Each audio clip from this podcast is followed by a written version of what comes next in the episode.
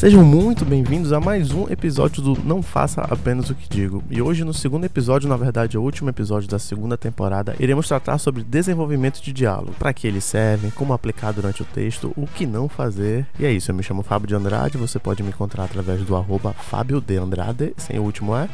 E é isso, vamos para o episódio.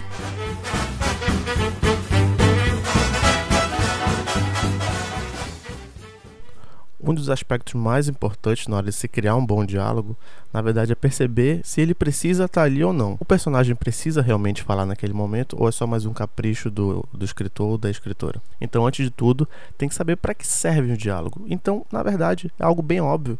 Mas o primeiro aspecto é ele consegue moldar muito bem um personagem. Ele consegue trazer uma identidade única para aquele personagem através do seu vocabulário. Basicamente, relembrando o que foi dito no episódio anterior, criar um bom background consegue trazer ferramentas que se ajustem ao vocabulário agora criado para o personagem. Outro ponto muito importante no diálogo é controlar o tempo da narrativa.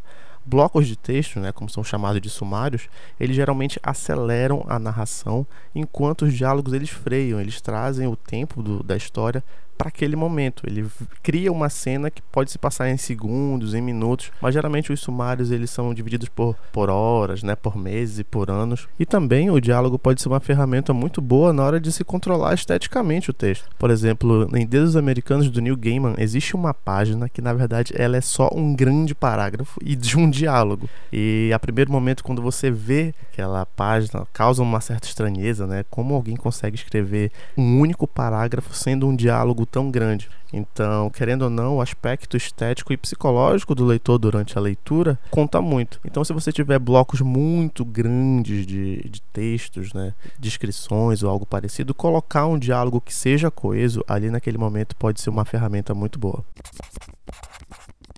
Porém, no diálogo mora um dos piores problemas dos escritores e das escritoras, que são os verbos de sende, que são todas aquelas coisas que a gente coloca após o, o, o travessão, né? Fulano disse, fulano fez aquilo, fulano fitou aquilo. E em alguns casos isso atrapalha muito a leitura, acaba sendo travada, porque a gente consegue, através da elipse, a gente consegue perceber os personagens que estão conversando ali. Então, por mais que não esteja explícito, através disso a gente consegue perceber. Então, não exagere nos verbos de sende Tente variar um pouco além de disse, disse, disse, viu, viu, retrucou, retrucou, respondeu. Isso vai tornar a narrativa e os diálogos bem mais fluidos.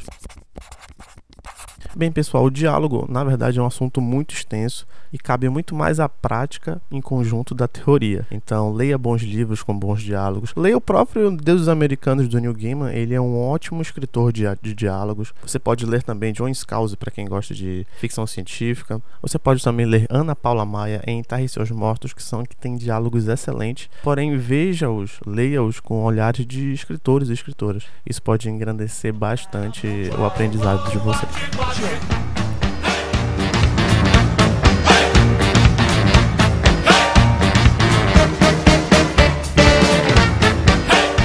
Então, pessoal, é isso. Espero que tenham gostado de mais um episódio do Não Faça Apenas o que Digo. Estamos chegando ao fim do conteúdo. Teremos só mais um episódio falando sobre técnicas narrativas. E é isso. Espero vocês lá.